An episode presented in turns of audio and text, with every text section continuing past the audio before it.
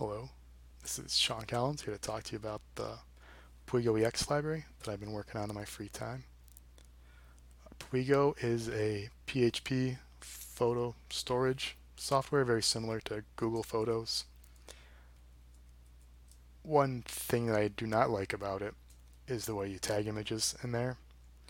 In their default UI you have to select the image, edit the image, add the tag, and then save the image. I've got thousands of images, so that's going to be too time consuming for me.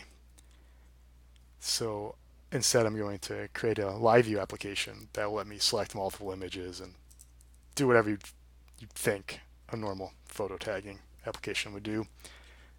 Um, hoping to get hotkeys involved so I can do it as quick as possible because there's thousands of photos that I want to tag. Um, using live view and Finch, um, Finch, I'm hoping to get a lot of concurrent requests going to the server at the same time because I believe it can handle that. So that'll speed up the process for me and hopefully get the images tagged as soon as quick as the user can uh, enter in the need. The current state of the library, uh, there's two things that I want to do with it. The first one is to be able to add tags to an image. That's what I'm working on this weekend and I hope to finish it. And the next thing is to add new tags.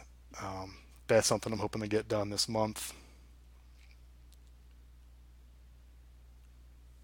All right. Um, there are a lot of other things that Piwigo can do that I don't need at the moment. There's about 50 endpoints and I'm using about six of them.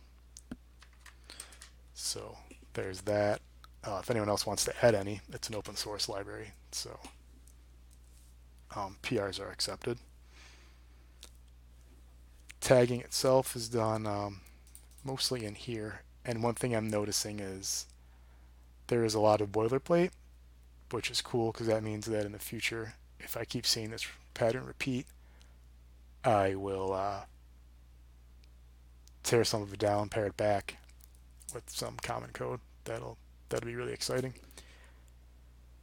Uh, another thing I have for my tests some in-memory canned responses, so I don't actually have to go out to the Piwigo server every time I run the tests. See them, some of them here. And I will get bypass up and running. That is just too low a priority at the moment.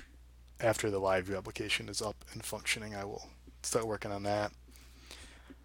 Speaking of tests, there's oh, about yeah 34 of them.